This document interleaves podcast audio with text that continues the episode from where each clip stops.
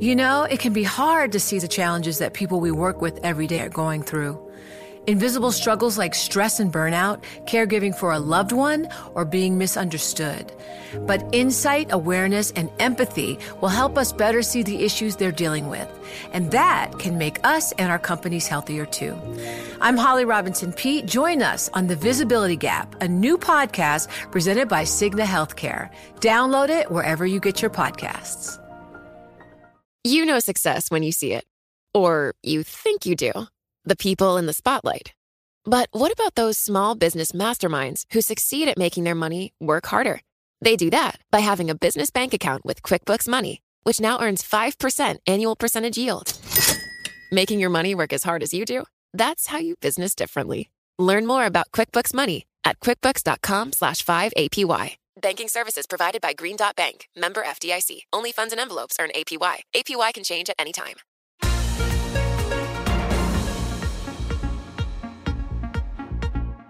Welcome to the Bloomberg P&L podcast. I'm Pim Fox along with my co-host Lisa Abramowitz. Each day we bring you the most important, noteworthy and useful interviews for you and your money, whether you're at the grocery store or the trading floor. Find the Bloomberg P&L podcast on Apple Podcasts, SoundCloud and bloomberg.com.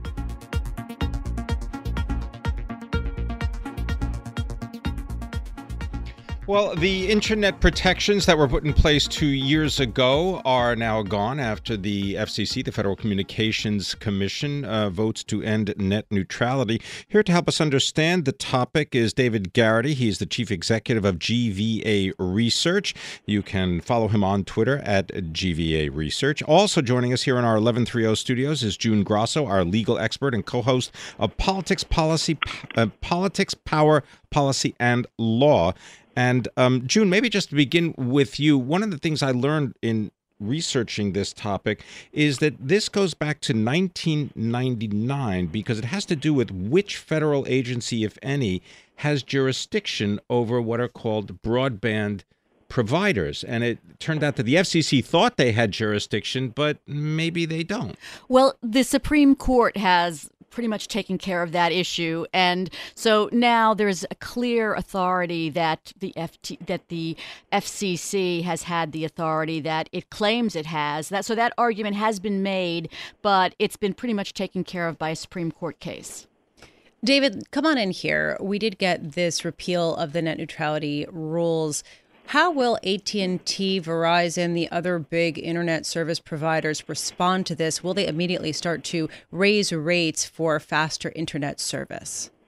Uh, the providers have essentially indicated that they're voluntarily um, not going to be doing anything. But the fact of the matter is, is that with the repeal of net neutrality, there's been a tremendous transfer of power, if you will, uh, from the FCC over to the incumbent broadband service providers who control the internet's infrastructure. And it really now is uh, volitional, voluntary on the part of these providers to decide what type of pricing they're actually going to have.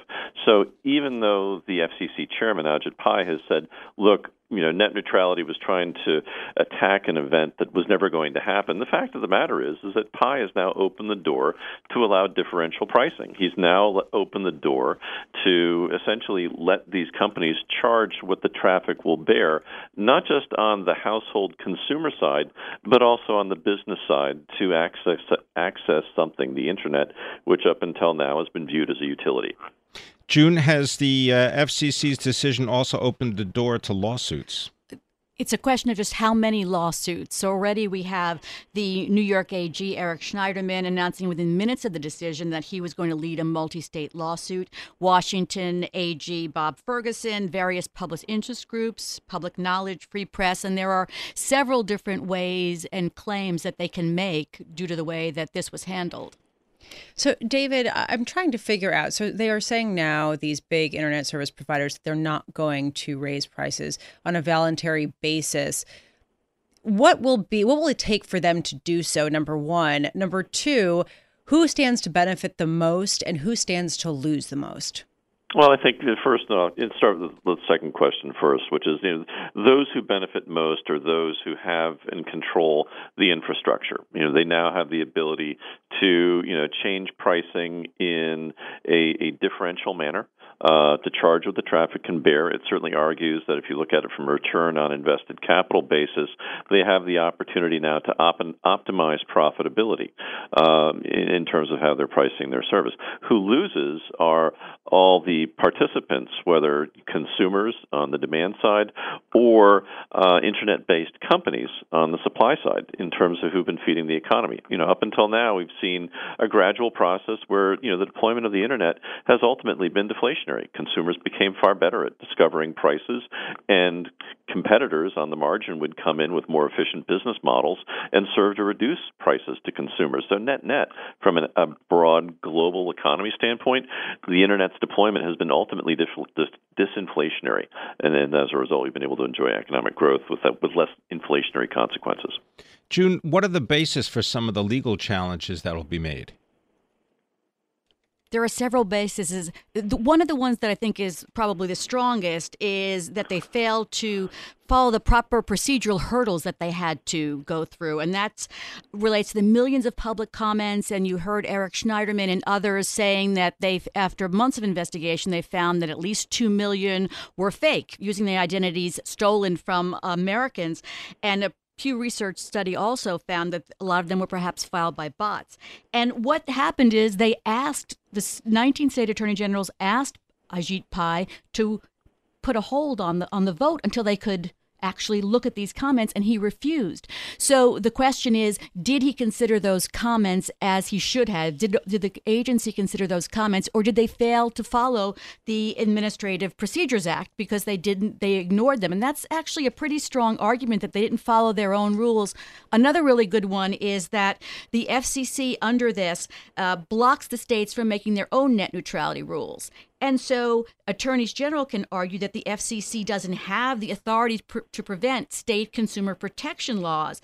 And one California state senator has already said he's going to introduce a bill to impose net neutrality rules in that state. And so, uh, you know, the FCC doesn't have unlimited authority to preempt. And right. that may be actually the strongest argument. Well, let's talk, uh, David, a little bit about what some of the arguments are for dropping these net neutrality uh, provisions, right? Because some of the internet service providers have argued that they would actually be able to invest more in their infrastructure if they had less government control. Uh, can you speak to that?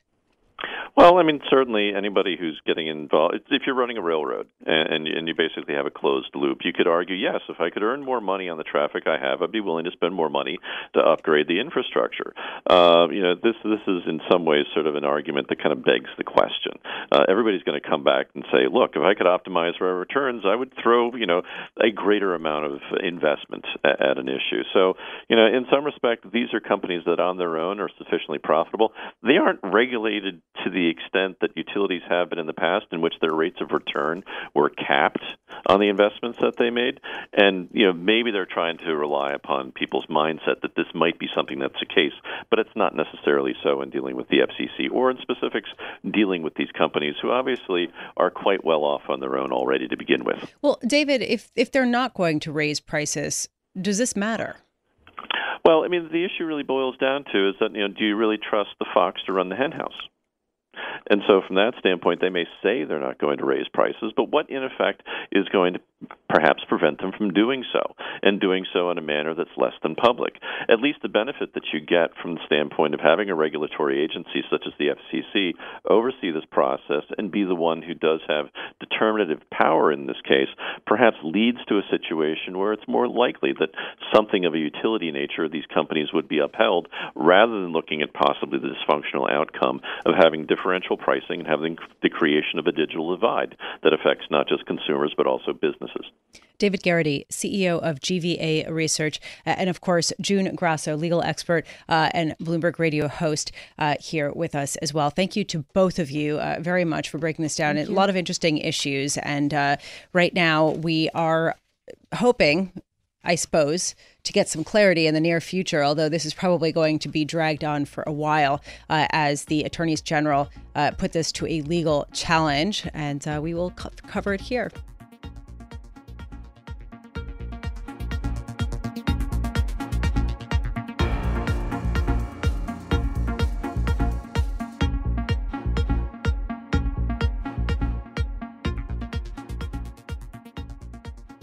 This has become a dirty thing to produce. This was a line talking about Bitcoin uh, in an article today on the Bloomberg that digs behind the scenes, uh, behind this unbelievable rally that we have seen in the cryptocurrency this year, as to how much energy it's producing and what exactly are the assets that are being used to produce that energy. Here to talk about that is Eddie van der Walt. He is commodities reporter for Bloomberg News, coming to us from London. Eddie, let's just start with the energy consumption of Bitcoin mining. There's been a lot of discussion that it is incredibly energy intensive. Can you explain? Right, yeah, that's exactly right. Uh, it is. It's it's very energy intensive, um, and that's that's built into into uh, the DNA of, of Bitcoin. Really, um, in order to How make so? the well, in order to make the in, in order to make each coin secure, and in order to make it difficult to to limit supply, um, the creator, uh, a person by the name of Satoshi Nakamoto. Um, set it up in such a way that you would have to prove that you've done some work in order to uh, to get a Bitcoin as a as a as a result. Um, he he modeled it a lot on on gold mining. So what they use is they use um, big server farms, uh, computers, hundreds or thousands of them in in a room. This sort of thing that you would see a, a Google or a or a, or a or a Microsoft data center use. Um, and and all of these try to solve a mathematical problem. But the thing is, they all use electricity uh, and quite a lot of it. All right, so if they use quite a lot of electricity and they're in China, chances are they're using a lot of coal to generate that electricity. Is that the basic premise? Right, right. That would be an easy assumption to make, and and and and we did when we first looked at this. This is this is this was our starting point. But of course, you could in China. They have a lot of hydroelectric uh, facilities as well, which is very clean, very cheap once it's built. Um, and and they could be plugged into these things. But when we actually broke down the data and when we looked at where these server farms were located, some of them were located around the, the hydroelectric facilities, but a lot was also, and particularly a, a lot of the large ones, were way up in the north, a long way from these places. So uh, all all uh, evidence indicates that they are they they probably um, plugged into coal power plants. So, Eddie, uh, yeah, this this is sort of uh, one of the mysteries. A lot of people think of Bitcoin as being a product of Silicon Valley and a sort of hipster mentality, whereas the reality of the trading really mostly happens uh, in Asia, particularly in Korea retailers, as well as uh, in China. How much emphasis among the Bitcoin community is there to this uh, high energy consumption aspect of Bitcoin? Or is this something that's just chalked up as sort of a newbie issue? In other words, it will get more efficient over time. I think that's. I think. I think there's definitely the the, the community uh, say that it is defensible. They say that it is uh, th- that even even the, the large estimates mean that it is only they say something like 1.0.1 percent of, of of global energy demand, which is still pretty high for a, for a, for a fairly un, unproven product. But the the community will say that yes, we will become more efficient over time, and we will we will do this uh, in a cheaper way. Um, so I think there's there's definitely, but one thing that we have noticed is that three months ago, because this story didn't we didn't write this overnight, right? This t- this took that took substantial amount of time to, to do the re- research, and when we when we started doing the research, the prices were substantially lower. Um, and at that point, when we were talking to people, they said, "Look, we can't mine in Europe. It is not." efficient it's not uh, economical for us to do so it, it costs us more in electricity to mine a new bitcoin than we get for selling it. Now, ever since the prices rallied, what, 2,000% in a year, uh, the equations changed somewhat. Uh, and, and, and we've got people saying, look, it's, it's uh, efficient everywhere. But that certainly wasn't the case when we started. And if prices come down a little bit, it may not be, um, may not be economical in Europe again. Well, Eddie, using uh, my Bloomberg here and uh, doing VCCY, uh, it is uh, a mnemonic that I think many people will begin to learn. Uh, tracks the cryptocurrency market. Bitcoin up uh, about 7% right now, 17,650. What about the other cryptocurrencies, uh, such as uh, Ripple or Ethereum or uh, Litecoin? Are they also being mined in the same manner? Right. Uh, I saw a story earlier today uh, saying that Ripple is, has, has, has become the third biggest behind Ethereum and uh, and, and Bitcoin today. Um, it varies. Uh, certainly, Ethereum is a lot more efficient. Uh, at, at this stage. And the way that is set up early in early in the in the production process or in the coin's lifespan, as it were, it, it is it is it's cheaper to mine. Um, that's by design, and and the and the, the the more established the coin becomes, and the more miners who pile in, the more expensive it becomes. So these coins, by definition, are younger. Bitcoin was there first, um, but also efficiencies have been built into uh, Ethereum and so on. So yes, I think I think as we go through the iterations and and um, as the as the industry evolves, I think a lot of these problems will be solved. Eddie, real quick, is it cheaper to use so called dirty energy or coal energy uh, to power uh, some of these crypto mining centers than it is to use renewable energies? It definitely is. It's definitely it's definitely cheaper uh, to my so it's definitely cheaper in places that use dirty electricity because a lot of places that use clean electricity that that have a, a, a energy mix that's uh, more slated towards non-fossil fuel um, types of, of, of electricity the electricity is actually subsidized, and that means that your energy use is, is heavily taxed. Um, so, what makes it expensive in Europe is, is taxes, but also um, it's just plain and simple coal is cheap. Thanks very much uh, for joining us. Eddie van der Walt is our commodities reporter for Bloomberg, joining us from our London studios, talking about cryptocurrencies.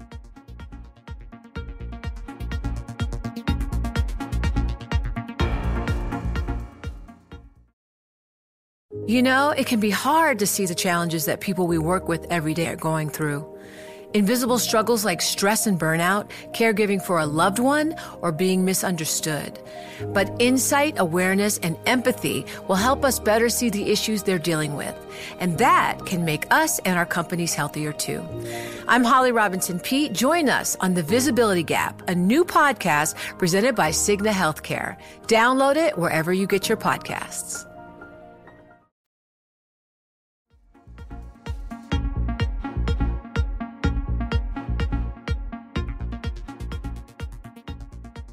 The tax plan is moving forward, and President Trump says he's expecting to sign a bill early next week that would be the biggest transformation of U.S. tax policy in decades. Here to discuss it with us is Rick Lazio, Senior Vice President of Alliant Group, also former U.S. Representative from New York, serving in Congress from 1993 to 2001. Uh, Congressman Lazio, I- I'd love to just first start with how do you address criticism that this bill helps companies that don't need help and don't have any incentive to really invest in their infrastructure, won't necessarily accelerate the U.S. economy, uh, and doesn't give that much of a boost to the middle class? How do you respond to that? Because that is the big uh, core kind of criticism of the whole bill. Right. Well, you know, the trend GDP growth historically post World War II period has been around 3%. We have been around 2.2% since 2008 since the Great Recession ended, with a, le- a pickup the last couple of quarters, granted in a three and 3.3 percent. So the the economy is underperforming. The projections, at least from the internal scorekeepers, the Congressional Budget Office in Congress, is for the next 10 years growth at 1.9 percent. That's an enormous uh, difference in terms of lost output in economic activity, revenue uh, for individuals and for businesses. And what Congress is trying to do is to close that gap even a little bit would make an enormous difference. The weak parts in most of the of the expansion have centered around business investment, with businesses relying more on adding headcount or hiring more people over the last several years than investing in the kind of productivity enhancing uh, things like new plants or new equipment. That's right. been a soft spot up until the last quarter or two, I'd say. So the focus has been on this. Two thirds of the tax bill is really focused on trying to stimulate the business community, biz pass throughs, smaller businesses, and larger C Corp uh, well, businesses. Hold on a second, because I'm struggling with this. I'm struggling with the $2.3 trillion figure that we see, and that's the cash holdings that corporations have. Uh, that's an estimate. Uh, it could be bigger. And I'm looking at a pretty accommodative credit market. People have been able to borrow pretty easily, companies especially. What what more do they need? I think they need visibility. They they need to need to know they've got some permanence on the tax side and that they've got more confidence on the regulatory side. And just as importantly, by the way, the demand is growing. So that's on the consumer side where 70% of the of GDP is. So all that kind of leads to can we get people to feel more confidence? That's why the Fed is in part, by the way, so focused on inflation. Janet Yellen and the Fed yesterday saying the tax bill itself, they're not concerned about it. In fact, it may well add to growth and lower unemployment. Those are are general positives as long as we don't overheat. And right now, to try and get that inflation up a little bit, this this stimulus could be just what the doctor ordered. Uh, uh, Congressman Lazio, do, do, you believe that the tax overhaul uh, makes it easier or more difficult to fund infrastructure? Um, it, that that depends on how the infrastructure is funded and how much they leverage private sector dollars. I think um, I think infrastructure could be and should be a more bipartisan effort. Uh, I think it will. Yeah, but what about the actual overhaul? From what you know about this tax bill, do you believe that it will make it easier or more difficult, less expensive, more expensive? To invest in building bridges, fixing roads and highways? You know, I, I I'm not sure I know the answer to that. I know this that if this works the way the proponents want it to work, you'll see a growing economy with, with investors on the outside that are looking to place money, including in areas like infrastructure. And what they've been talking about has not been a, a totally publicly financed infrastructure initiative, but something that would try and leverage private dollars as well. Who are the, uh, in your estimation, who are the uh, Republicans that, particularly in the Senate, that may scupper uh, this uh, tax overhaul? Well, you've got two senators that Senator uh, uh, McCain being one of them that has have been struggling with health issues. Senator Corker voted against the package in the Senate, so he's clearly uh, a question mark. Uh, Senator Collins from Maine, Senator Rubio from Florida have raised questions. Uh, Senator Lee as well. Uh, Rubio and Lee on the child tax credit uh, issue. So there are a number. You know, every one of these senators understands the incredible leverage that they have with a very tight majority.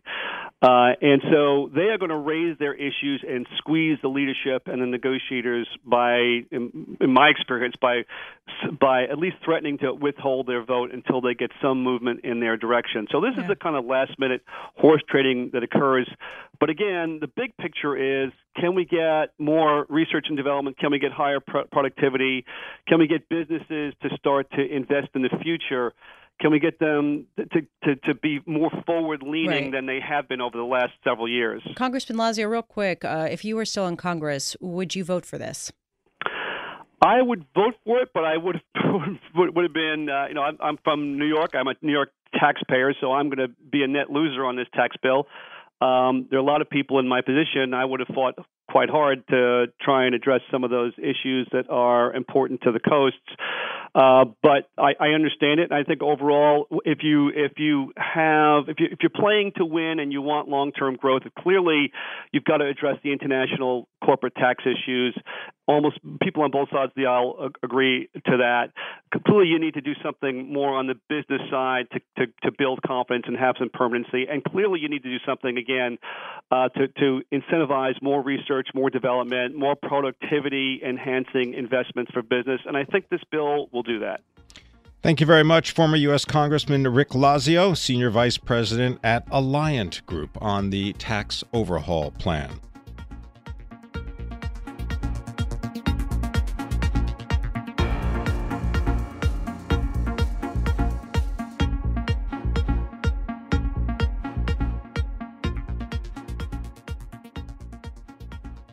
Star Wars The Last Jedi. It is the second highest domestic preview gross of all time, according to the Walt Disney Company. In the film's two day international release or preview, the cumulative box office gross is over $105 million. So, can anything go wrong with the kingdom of Mickey Mouse now being joined by the likes of 21st Century Fox? Here to tell us more is Joe Nocera, columnist for Bloomberg View. And you can follow Joe on Twitter at NoceraBV. That's for Bloomberg View. Joe, so what do you think about this uh, 52 plus billion dollar acquisition of these 21st Century Fox assets? I think that the day will come when they look upon the Fox assets the way they're looking at ESPN now. It's a, it's a, these are assets that are going to be in decline. Movies that people really like to watch. The movies will do all right. Um, the problem, the problem is, what Disney is talking about is taking these assets and making them uh, part of a of a streaming app that will be uh, the Disney version of Netflix uh, uh, and Amazon Prime. Um, and the problem is that they don't, at the same time, they don't want to leave the revenue that they have always gotten and still get to some extent from the legacy media, i.e., the cable bundle. And so they, you know, they're doing screwy things like they're saying, well, we know ESP, ESPN's in decline. We know that we need to stream it, but we're not going to put anything on the streaming app that's on television. so, well, hold on a second. So, uh, so you're saying that they haven't uh, disclosed or, or, perhaps even thought out exactly how they are going to, uh, how much of their empire they're going to commit to the streaming service. And we're talking about Hulu uh, and, and how much they're going to try to compete with Netflix and Amazon Prime. Right. Well, versus... I don't think I don't think they're going to use Hulu at all uh, in this. I think they're going to have their own streaming app that's going to be Disney movies, Pixar movies, 21st century uh, movies, um, old Fox shows, old FX shows. Um, that that's how I National Geographic some things from National Geographic. I mean, I think that could be a pretty powerful streaming app. But the question is, you know, how how how much money are they going to commit to new content? How much are they just going to think about it as you know someplace to stuff old content? You know, how much are they going to abandon their need to uh, for revenue from the cable bundle? And and to me, that's the that's the core question.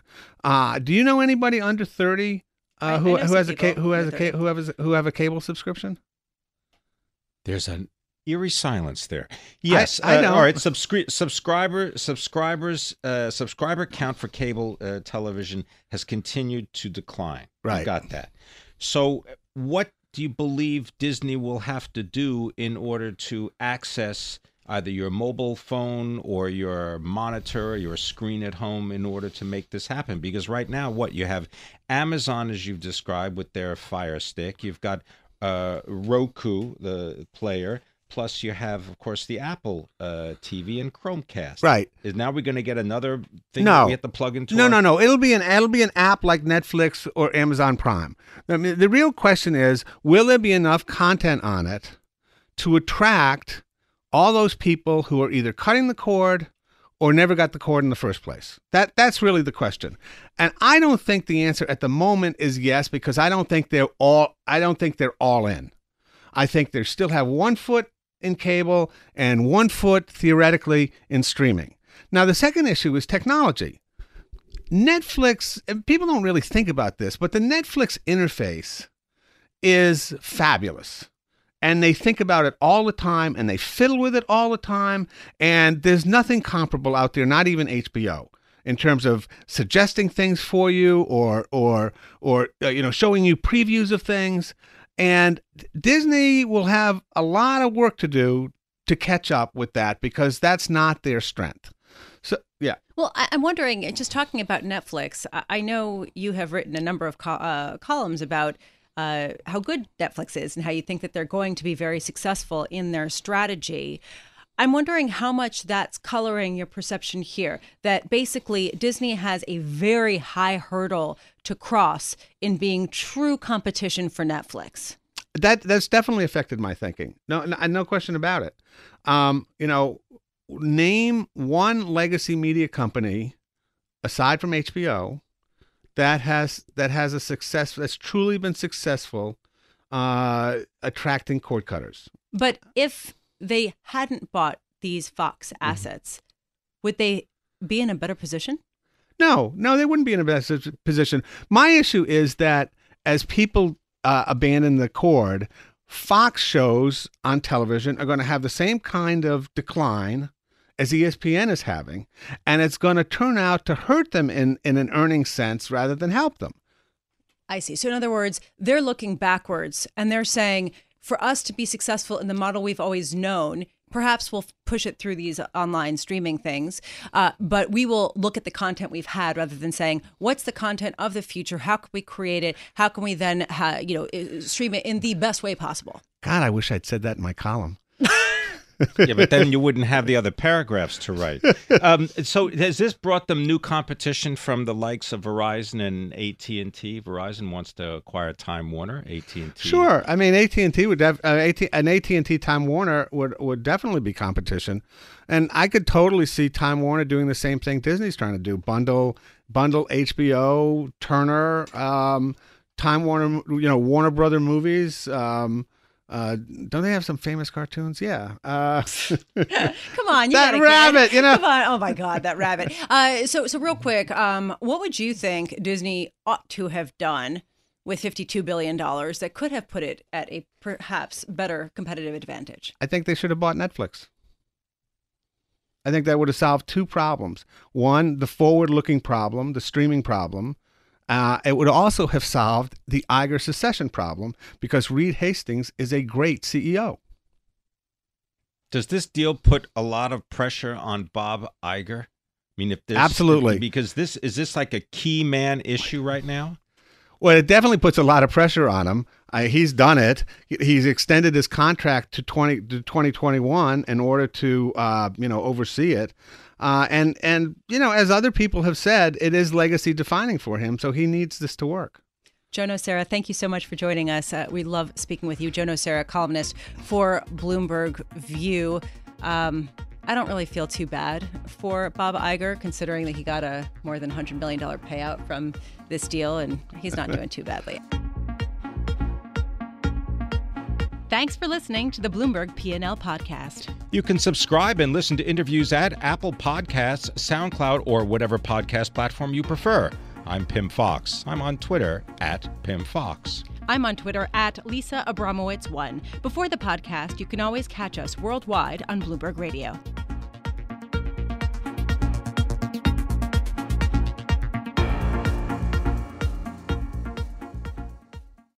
It can be hard to see the challenges that people we work with every day are going through. I'm Holly Robinson Peete. Join us on The Visibility Gap, a new podcast presented by Cigna Healthcare. Download it wherever you get your podcasts. The countdown has begun. This May, a thousand global leaders will gather in Doha for the Qatar Economic Forum powered by Bloomberg, held in conjunction with our official partners, the Qatar Ministry of Commerce and Industry and Media City Qatar, and premier sponsor QNB. Join heads of state, influential ministers, and leading CEOs to make new connections and gain unique insights. Learn more at QatarEconomicForum.com.